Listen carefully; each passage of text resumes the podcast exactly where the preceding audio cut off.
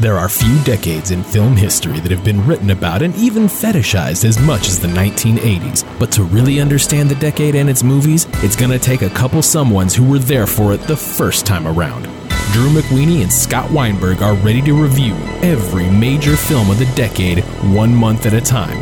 They'll look at what worked then, what endures now, and how it felt to be there when it all went down. Turn back the calendar with us. It's the 80s all over.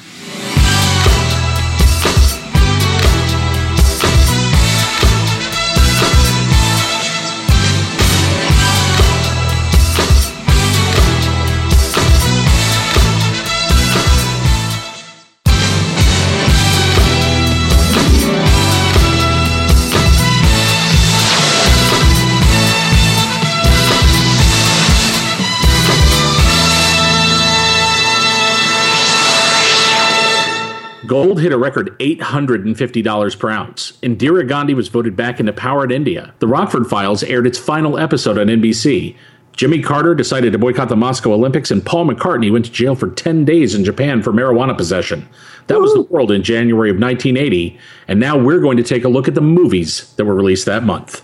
I'm Drew McWeeny, and I'm joined as always by my co-host here on the show, Scott Weinberg. Scott, how you doing today? Very good, Drew. Welcome to the inaugural episode. Fair warning to our first time listeners, which you all are. January of 1980, not a great year, even for somebody like me who loves movie year 1980. Yeah, this is a pretty rocky month of movies, but that's kind of a great way to jump in because it's going to show you how every month during a calendar year during that decade worked. And look, some months were phenomenal, some months weren't. Uh, there's going to be months where it feels like we have 700 movies we can't wait to discuss. And I know there's a month coming up during this year where I think we have three movies total.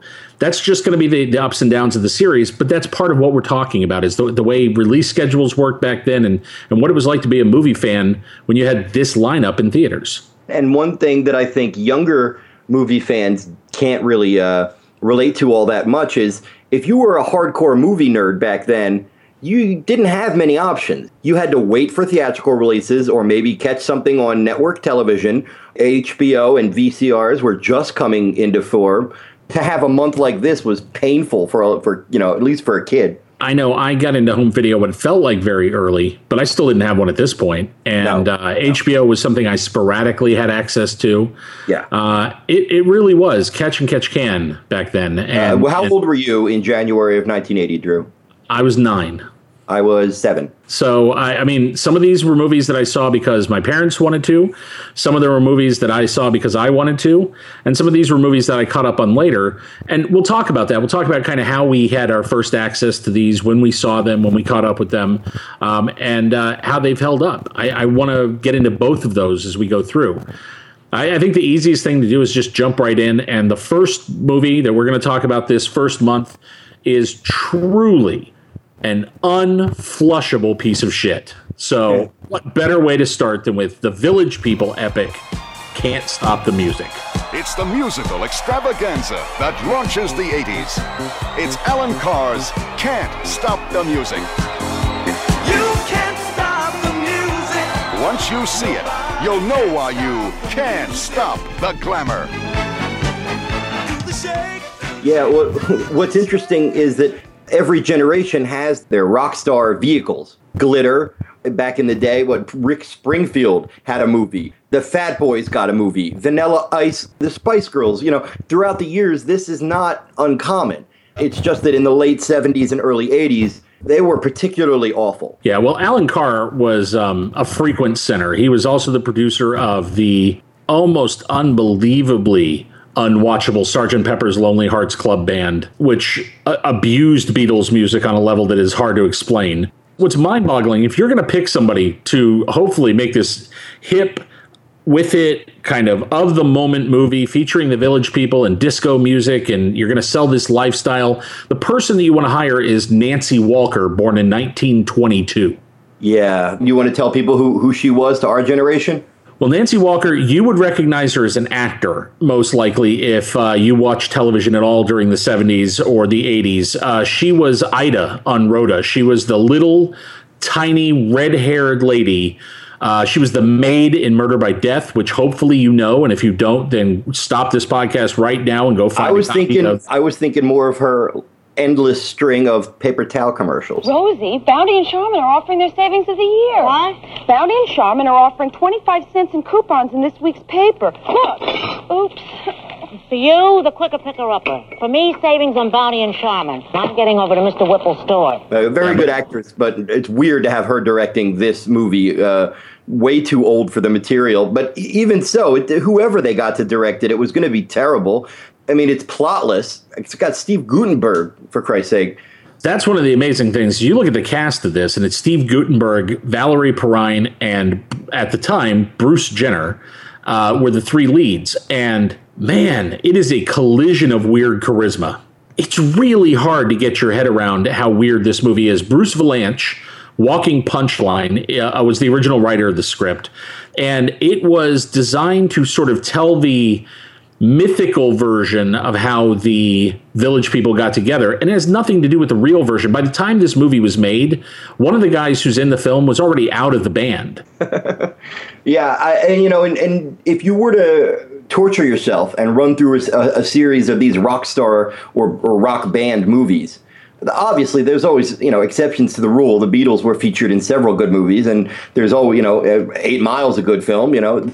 But generally speaking, these movies are just made because a band is very hot right now. They figure, all right, if we get six or seven musical numbers in there, that's about for 45 or 50 minutes, and we only have to fill another 20 so minutes with people wandering around a disco and, and bad melodrama.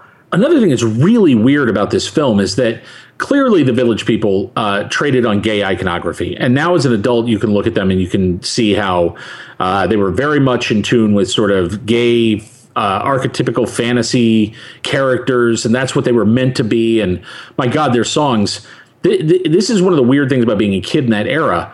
Ymca in the Navy, those songs, they were Macho Man, they were huge, huge hits. And as a kid, you had zero reference for Nope. what they were actually about. They were just catchy songs, Yeah, catchy they were kind of a subversive band in a very obvious way. You know, well, It- not subversive to adults. What's crazy is they were open about it in terms of their actual performances. And when they did concerts, there was nothing subtle about what they did. But in this movie, they choose to downplay it so much that it, you'd be hard pressed to to be sure whether or not they know that this is gay iconography. It's also a did- shocking PG. When you look at this as a PG rated film, you realize how weird the rating system has been over the years. There is an abundance of dong in this movie. And there's a topless hot tub scene with Valerie Perrine, and yet it's a PG. And I remember in the theater, my mom flipping out at this movie's rating. Well, you know as well as I do that back then in, in the late 70s, early to mid 80s, PG was pretty wide open. I mean, there was Yeah. you could you could get away with some pretty hardcore violence and topless women galore. One of the one of the things that I wish I'd been around for was to see some of the production of this movie. When they were shooting this, it was the same exact moment that they were shooting Cruising, also in New York. The gay community was adamant that cruising was a nightmare and it was going to be it was going to be the death of their culture and it was going to be uh, a movie that turned America against gay people. Earlier today, Transamerica tried to reassure the gay community by setting up a special screening of Cruisin'. 40 prominent local gays saw the movie, but apparently the screening did not have the desired effect. Every day in this city, dozens of gay people are beaten up, come close to being murdered. This film it not only exaggerates that, it is almost an incitement to go out and murder people. I think it would be smart of the company who produced it to just do the country a service and withdraw it. But I wouldn't say withdraw something from point of view of censorship. From a point of view of extremely poor taste, it's a piece of crap. and there were huge protests designed to disrupt the shooting of the film. What was great was they got these two films confused constantly. So there were constant protests shutting down Can't Stop the Music, and they would have to bring the village people outside and show them, look, this is the one we're doing here to get people to back off to let them actually shoot these films. They had to leave New York eventually. They couldn't shoot most of the movie there. Um, a lot of it was Glendale and here in Los Angeles. I believe we dedicated quite enough time to the Village People movie. Wait, no, I want to do another 25 minutes just on Can't Stop the Music. fascinating relic if you're interested in this era and this kind of mu- in this band. But if you're looking for an entertaining movie about the disco era, Ooh, this ain't it. No, no, no, it is not. Our second movie of our inaugural episode is a rarely discussed, underrated ghost story. But what I found is that when you bring it up, you get two reactions. It's either never heard of it or I love that movie. And hmm. that is Peter Medak's The Changeling. Within this old house live two residents. One of them is John Russell, composer, professor. The other has been dead for over 70 years. It scared the living crap out of me when I was a kid. I think I saw it on HBO or it might have been a network movie of the week. All I remember is that George C. Scott is in a giant house and he starts hearing sounds and noises. And of course, there's a ghost. I, I think when people discuss the maybe not the best, but the most underappreciated ghost stories, The Changeling is right up there with The Innocents or The Evictors. When I uh, interviewed Amenabar when he released the uh, the others, uh, this is the movie he kept talking about over and over as the movie that was his favorite ghost story when he was young. That makes and sense. is of that tradition where it is a a very slow burn. Yep. The scares when they happen are motivated more from a place of character, and it is a very subtle movie. But man, it, it was one of those films that creeped me out in a way that horror films didn't at that point. My introduction to horror was more like the graphic end of things, and so this was one of the first times I saw a very quiet very subtle horror film with actors who were considered more like mainstream dramatic actors. And it really messed with me. I remember being very upset by the film after I saw it, and it was nightmare fuel. I love that now, but it's also a film that I haven't seen in a while, and I'm curious if going back, if I would have that same reaction to it. I think it holds up because it's just a well written, refined, simple ghost story.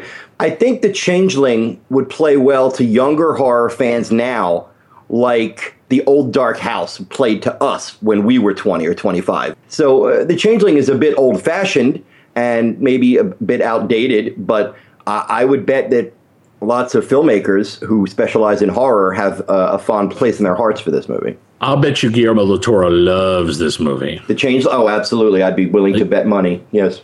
And it's weird because Peter Medak is one of those guys. He had a, a real up and down career, and he's still working. He's done what a lot of filmmakers have. He works primarily in television now, um, but he did an episode of Masters of Horror. He did The Washingtonians. He's directed episodes of Hannibal and Breaking Bad, so he definitely keeps his hand in uh, and is working hard. But you look back at his film career, and he's got movies as good as uh, Romeo is Bleeding or The Krays or The Ruling Class, and he's got movies Uh-huh. as flat out terrible as Species 2. Yep. Zorro the Gay Blade was his. The textbook definition of a journeyman or carpetbag or whatever you want to call it. And I, I like those directors a lot. But what you find is that a guy who is just a director for hire, he's beholden to the material. And like nobody was going to make Zorro the Gay Blade a good film. He had a great cast in this. I, I, I really like Barry Morse, um, who's one of those guys he, who showed up in everything. He was a Kubrick favorite, but mostly it's George C. Scott and Trish Van Devere who were married, and they're so good in this movie together. Melvyn Douglas as well. Oh, Melvyn Douglas is tremendous. We're going to talk a lot about Melvyn Douglas over the course of the '80s, just because it was the sort of the end of his career, and he went out swinging. Like he was one of those guys who, right to the end, was giving great performances in really interesting films. Now, I know we have one up next that you're a big fan of. I never saw this film when it came out. I only recently saw this film, and I say recently, probably about four years ago, uh, when Warner Archive was first doing their online service. I subscribed for a couple of months, and my thing back then was I'll watch whatever because I don't know half of these movies. There's a reason that you don't know a lot of those movies, and this is one of those that deservedly vanished. It is directed by Jeff Werner, co written by the star of the film, Robby Benson, and I'm talking, of course, about Die Laughing. Now, at last, the motion picture that shows the world how to succeed in rock and roll without really dying. It is Robby Benson is a cab driver who, and I'm not kidding, ends up in possession of a monkey who has the formula for an atomic bomb in his head.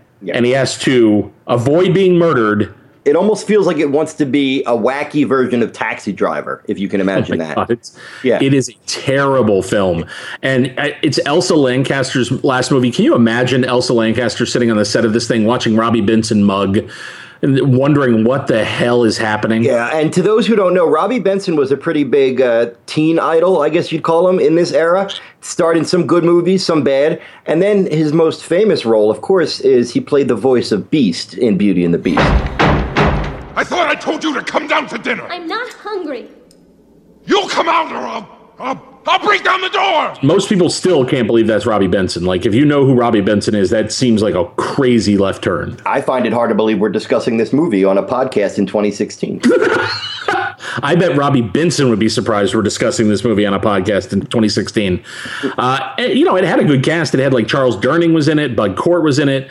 Uh, they threw a lot of people, uh, Peter Coyote, Charles Fleischer, like they threw a lot of interesting people in there.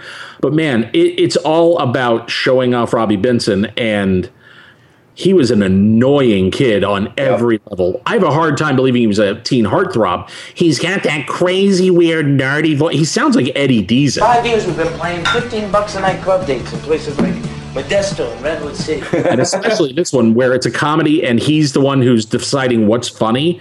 It's a lot of shtick. It's a lot of falling down, and it's him. It's alternately him doing musical numbers with his band that he's putting together and raising money for, and then doing crazy slapstick with a monkey. Yeah. Oh my God! Uh, if you if you want a small taste of this, but you don't ever want to bother seeing the whole movie, check out the amazing Synapse Films DVD, Forty Second Street Forever, Volume Four, which is a collection of nothing but trailers. And on that disc, they've got the trailer for Die Laughing. Trust me, it's all you ever need of the film.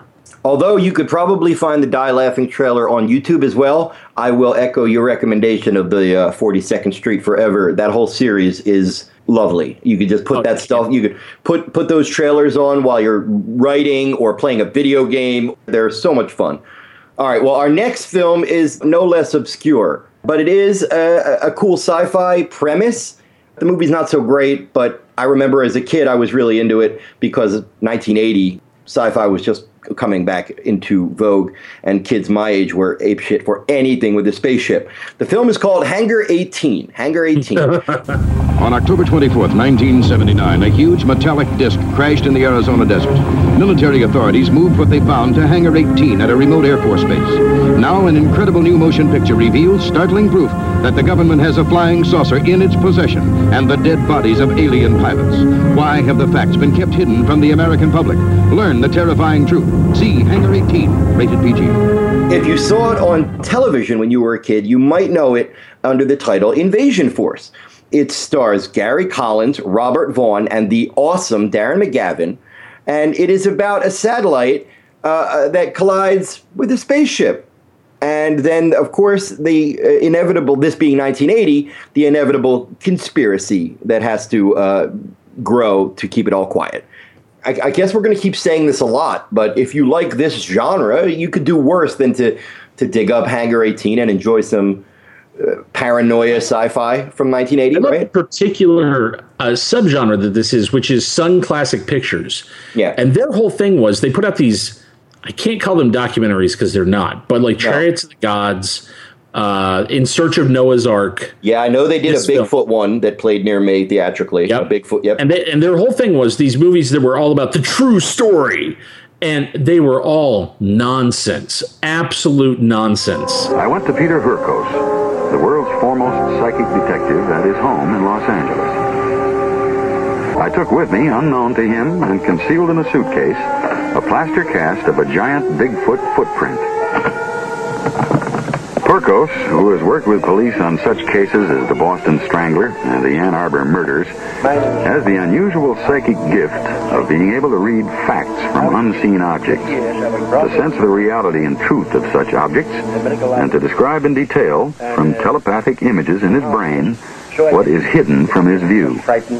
And I, I remember as a kid loving Sunn Classic Pictures because they were totally batshit ridiculous. Yeah. They oh Bermuda Triangle, they did one about that too. Yes. This one, uh, it came and went fast. I remember it, it was right around the same, I, I think it was a little later than this, but it was right around the same era as Capricorn 1. And I always kind of think of them in the same Yeah, and marooned. They're as all the same kind kind, of. of, thing where it's the government's hiding a secret from you we're going to tell you the true story and then you watch it and you realize oh you not only is this not the true story even if there are aliens it's not like this this is completely ridiculous the next one i have tried several times over the years to give this film a chance to be fair to this movie and uh, I am an apologist on some level for the uh, the filmmaker behind this. Oh, come on! And I and I say that saying there are great movies he's made, there are terrible movies he's made, but once he hit the '80s, the films that he was explicitly responsible for, that he wrote, that he directed, that he made, they were awful. Right? And this, and, and before we even get into the title, this is the kind of stuff that somebody at the very tail end of their career would be churning out. And at this stage in his career, Jerry Lewis was not that old. Yeah, not not comparatively. I, there are guys who work a lot longer today and who are treated a lot better, but Jerry Lewis, by the time he made this movie, hardly working. I'm sorry. Why are you sorry? Well, I messed you up. I messed up your car. I messed up your kid. He was messed up a long time ago. anyway, It was a catastrophe. His his career was a catastrophe. Oh man, I saw all of his 80s stuff before I saw any of his quote unquote classic stuff, which Wow. I have. I've seen his some of his better films from the 60s and uh, my experience with Jerry Lewis as a kid was hardly working, cracking up and slapstick of another kind. Jesus Christ! And It's- yeah, it's- how's that my fault? That's not my. It's his fault. oh yeah. Well, to set this into context, his last film that was released was Which Way to the Front, 1970, and then he made The Day the Clown Cried, which, of course, famously has never been released, and was a serious drama about a circus clown who was put into service by the Germans to lead Jewish kids into the ovens and keep them happy until they were killed. Uh, it is a nightmare of a script. There's a reason it stopped his career cold. And then eight years later, this was supposed to be his comeback film. This was, he was the writer, the lead actor, the director. This was supposed to be his big return to form. What I find amazing is if you make a movie like The Day the Clown Cried that stops your career cold, why would your next film, your comeback film, star you playing a clown? That is mind boggling. I guess maybe his logic was uh, was well, I have some non-Nazi related clown material, and I'll just use that in this. And Hardly Working is basically it's plotless, right? It's about a clown who loses his job and has to find a new job, right? If you were a fan of Jerry Lewis's earlier films from the '60s, I can't see that you would like these ones. And if you were new to Jerry Lewis, I can't imagine that this would win you over. I remember because the original, the tagline for this thing on the poster was the original jerk. And this was the year after Steve Martin released the jerk. And I remember walking out offended as a comedy fan that he would have the balls to compare himself to the jerk or to compare this movie to the jerk. And it's funny because the jerk really is a series of loosely related sketches as well. Yes, Navin's a character. Yes, we kind of follow him through, but the jerk is kind of you go from setup to setup and gag to gag. Yeah, oh, it's a pure vehicle for Steve Martin, but it still does have an arc to it. It's not just a, a, a randomly collected series of sketches, you know? Well, and it's clear that, that in some ways Steve Martin learned a lot from the successful uh, Jerry Lewis films of the 60s and the 50s. And I love some of those films. I, I genuinely adore The Bellboy, The Errand Boy, movies like that, which were just pure, beautiful film comedies. And his eye for scope back then was almost unparalleled. I think what shocked me about this film is how ugly it is, how barely functional it is as a movie. Oh yeah, it looks like a it looks like a chintzy pilot for a t- t- NBC sitcom. And and the, and and again, the sad thing is his next two films were arguably even worse. Yeah. Well, it's weird. This was not actually even picked up for distribution in the US at first. It was made independently. It played around the world and started making money. And it was only after it made a certain amount of money that 20th Century Fox bought it and arranged to release it here. And then it tanked. And so I think the lesson clearly was that uh, Jerry worked better in countries where they didn't understand English. Yeah. Anyway, Our next film is a much better comedy. it is uh, a kind of a rarity for 1980 because it is an ensemble that stars three women, and uh, all of them are quite good. Um, it's called How to Beat the High Cost of Living. It stars Susan St. James, Jane Curtin, and Jessica Lange. Jane, Louise, Elaine. Three girls who are in the same trouble as millions of Americans. I need more money. I cannot swing it on $200 a month child support anymore. Oh, that's the deal we made when you left me. That's what the court order says. You divorced me, remember? $200 a month four years ago has my kids drinking Kool-Aid instead of milk twice a day. Do you know what I did today, Louise? I sold a used flea collar to a cocker spaniel. Yes. And tomorrow I may take out a cat's appendix, whether he wants me to or not. as uh, three average everyday women who uh, decide that they're going to steal money instead of earning it. And uh, what I remember, as you remember, Drew, from this movie, is of course that it has one of the oddest and most jarring body double boob shots you'll ever see in a movie, uh, where I believe it's Susan St. James is stripping and she takes off her top and it's just boobs. Really, girls, you don't have to go that far. You'll have to go much further. At, at eight years old, I didn't really care, but you see it now and you're like, oh God. Well, I was I was a big SNL fan at that point, so I was desperate to see it when it came out because uh, Jane Curtin was in it, and that to me was a big deal. And Jessica Lange and not really, you know, she got destroyed critically when King Kong came out, and then turned around and really started to rebuild her career quickly and try to figure out how to survive that sort of critical drubbing. Um, and I, I think it was very smart of her to throw herself into ensemble work and to figure things out. And I- I'll, I'll say this about her Jessica Lange was game for almost anything at that point. As terrible as she is in King Kong, clearly the couple of years she took off and the classes she took paid off because Yeah. when she came back, not right away, she grew into one of America's best actresses without question. Well, and there was there was a hunger to what she did. She really wanted to be taken seriously. Yeah, by mid by the mid '80s, she had completely re reimagined herself and became a real a great actor. It's interesting also that um, one of the best uh, films, film comedies of this era that uh, featured a female ensemble is Nine to Five. Yeah, I was going to say that in the next segment. Yeah, and Well, this and movie like- kind of beat it to the theaters. Well, and like Nine to Five, Dabney Coleman's in this. Mm-hmm. And it's funny. I just showed the boys, um, my my two kids, uh, War Games yesterday, and there's Dabney Coleman again, and that was basically their introduction to the world of Dabney Coleman, who was omnipresent. If you needed a scumbag between about 1978 and 1991, Dabney Coleman was your go-to dude. Well, uh, for a man who's taken five cold showers in the last 12 hours, I'm doing pretty good. can I, uh, can I come in for a minute? Oh, a whole minute? 20? And he was great at it. God, Oh, phenomenal. Yeah, it's it's not a bad movie. Uh, It's not a great movie either, but it's it's one of those that I remember being amiable enough and a cable mainstay. It was on cable nonstop. Yep. For years after it came out. I, I, now looking back on it, I find it kind of questionable that a film that's arguably about you know feminism and female empowerment has to have a blatant booby shot. oh yeah, during the during the climax of the film. Well, and this guy, the, the director of this, this was it as far as features went. He Yeah. is a huge TV dude Mm-hmm. who worked for years and years and years on television stuff, and it was like his one big shot at theatrical releases. Well, yeah. Uh, my the, the the most interesting thing about how to beat the high cost of living is the cast, and it goes to show you that a movie can be very flimsy and, and lightweight and simple, but if you put good actors in it, people will still think fondly of it 30 years later. Uh, our next movie is one that I, I have a fondness for. Um, it's by Harold Becker, uh, who you know as the director of Taps. Sea of Love. Uh, I really like this one. It's a weird, weird tonal film, though. It's called The Black Marble, and it is an adaptation of a Joseph Wambaugh novel. The Black Marble, a motion picture different than anything Joseph Wambaugh has ever written.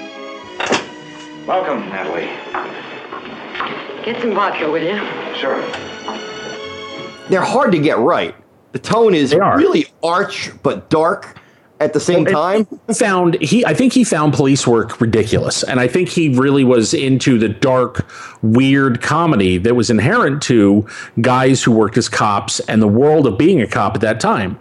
And so uh, trying to get his stuff right on film seemed incredibly difficult. It's funny that we had Richard Benjamin in How to Beat the High Cost Living because his wife, Paula Prentiss, is in this one. And it's a romantic comedy, sort of, but it's also a cop movie about sort of a precinct melting down and a and a larger mystery that's going on. Harry Dean Stanton is in it. Robert Foxworth is the lead. It's a mixed bag of a movie, but the things I like about it, I like a lot, and I it's one of those I would love someday to see in scope, in actual two three five. I've only ever seen it pan and scan, and I've got to imagine it looks better than the versions I've seen, uh, which have all been just mutilated for cable.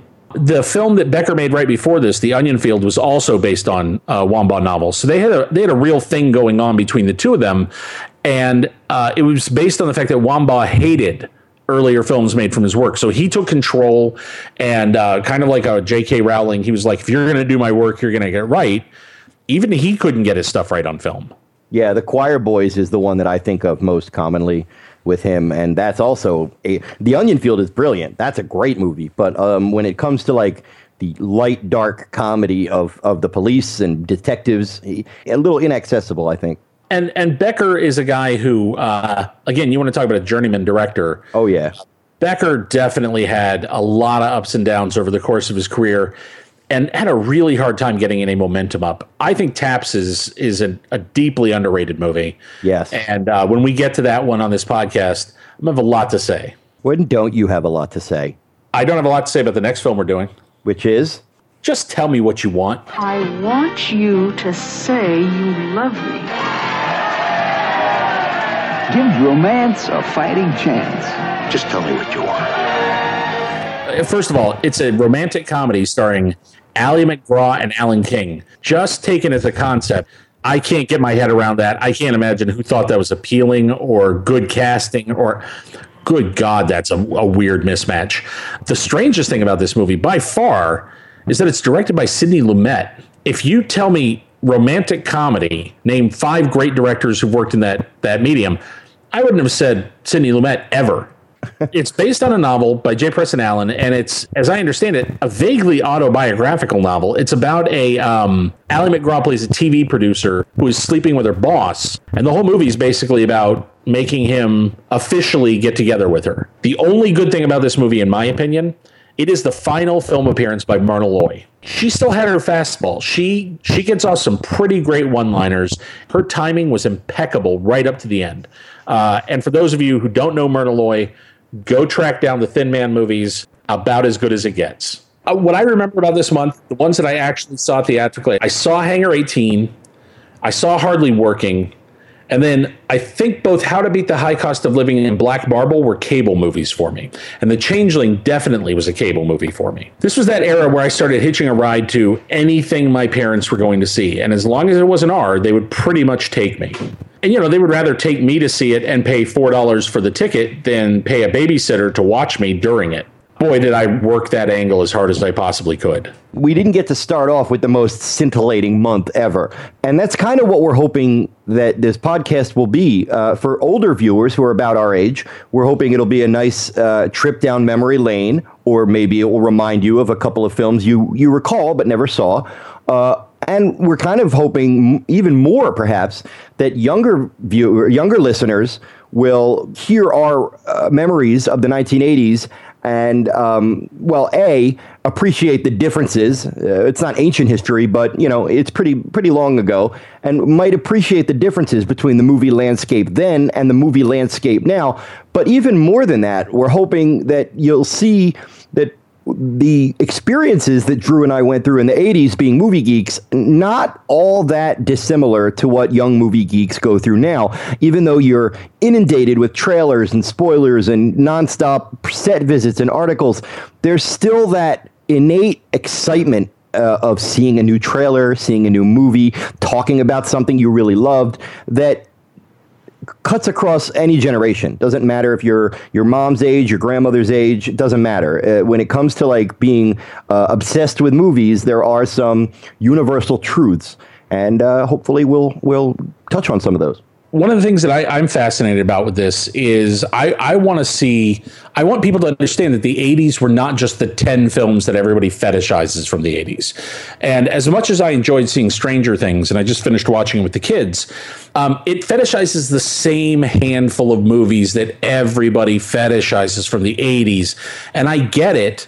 But at the same time, that wasn't the whole decade. Not everything was Stephen King, Steven Spielberg, Joe Dante, but And that's the problem yeah. is is a lot of younger fans, especially when they talk to me about the '80s or when I see them talking about the '80s or I love '80s films. It's Ghostbusters, The Goonies, Gremlins, Steven Spielberg, E.T., Poltergeist. It's that. It's the same. 30 movies and I'm I'm so tired of it guys. The 80s was a crazy decade for movies because you had the end of the 70s still kind of playing out where you had independent visions working within the studio system. You had giant filmmakers trying to figure out where they fit in terms of the commercial world. And you also had all these young movie brats who had grown up on all these films and had grown up in the 50s who had suddenly gotten the ability to start making movies that were about other movies. And so you have this weird it's it's several different schools of filmmaking happening all at the same time and that collision to me is the 80s so when you only fetishize one thing you're not doing the decade justice. And part of what we hope to do here is we go through every month film by film and talk about all of it is show you just how rich and weird a decade it was and hopefully introduce you to a whole section of it that you're unfamiliar with I'm hoping that as you guys listen to this, that you don't jump ahead too far. Um, we we want to kind of go through it month by month with you, uh, but I will say if you're looking to uh, to get ready for our next episode, the February 1980 episode, I would really recommend that you check out American Gigolo or Hero at Large. And we'll have plenty to say about those and many, many more when we get back. For now, though, Scott, I think this went really well. Yep, I'm very Um, pleased. Thank you, Drew. Thank you, Bobby Roberts, our phenomenal producer. And uh, guys, we want to hear what you have to say. We're going to be uh, starting to invite guests on as we go further into this. Other people that were there for these movies. Um, in a perfect world, hopefully, we'll get some of the people that made these movies to come out and talk about the experience of working in the '80s. Um, and uh, we want to hear from you guys about what you're interested in, what you're excited by, and what your hopes are for this podcast as we move forward. We've got a lot of episodes. 12 per year plus some special ones that we'll be doing. Uh, it- it's going to be a long ride. We want you to buckle up and take the whole thing with us so. And and the bonus is if we if it's as fun as it's been so far, and we get a good reaction from people, and it, it takes off to some degree, we will definitely continue uh, and start one for the '90s. that's right bobby. We just added more work to your workload so enjoy that. Oh great. Uh, guys we'll talk to you next time on 80s all over. Thank you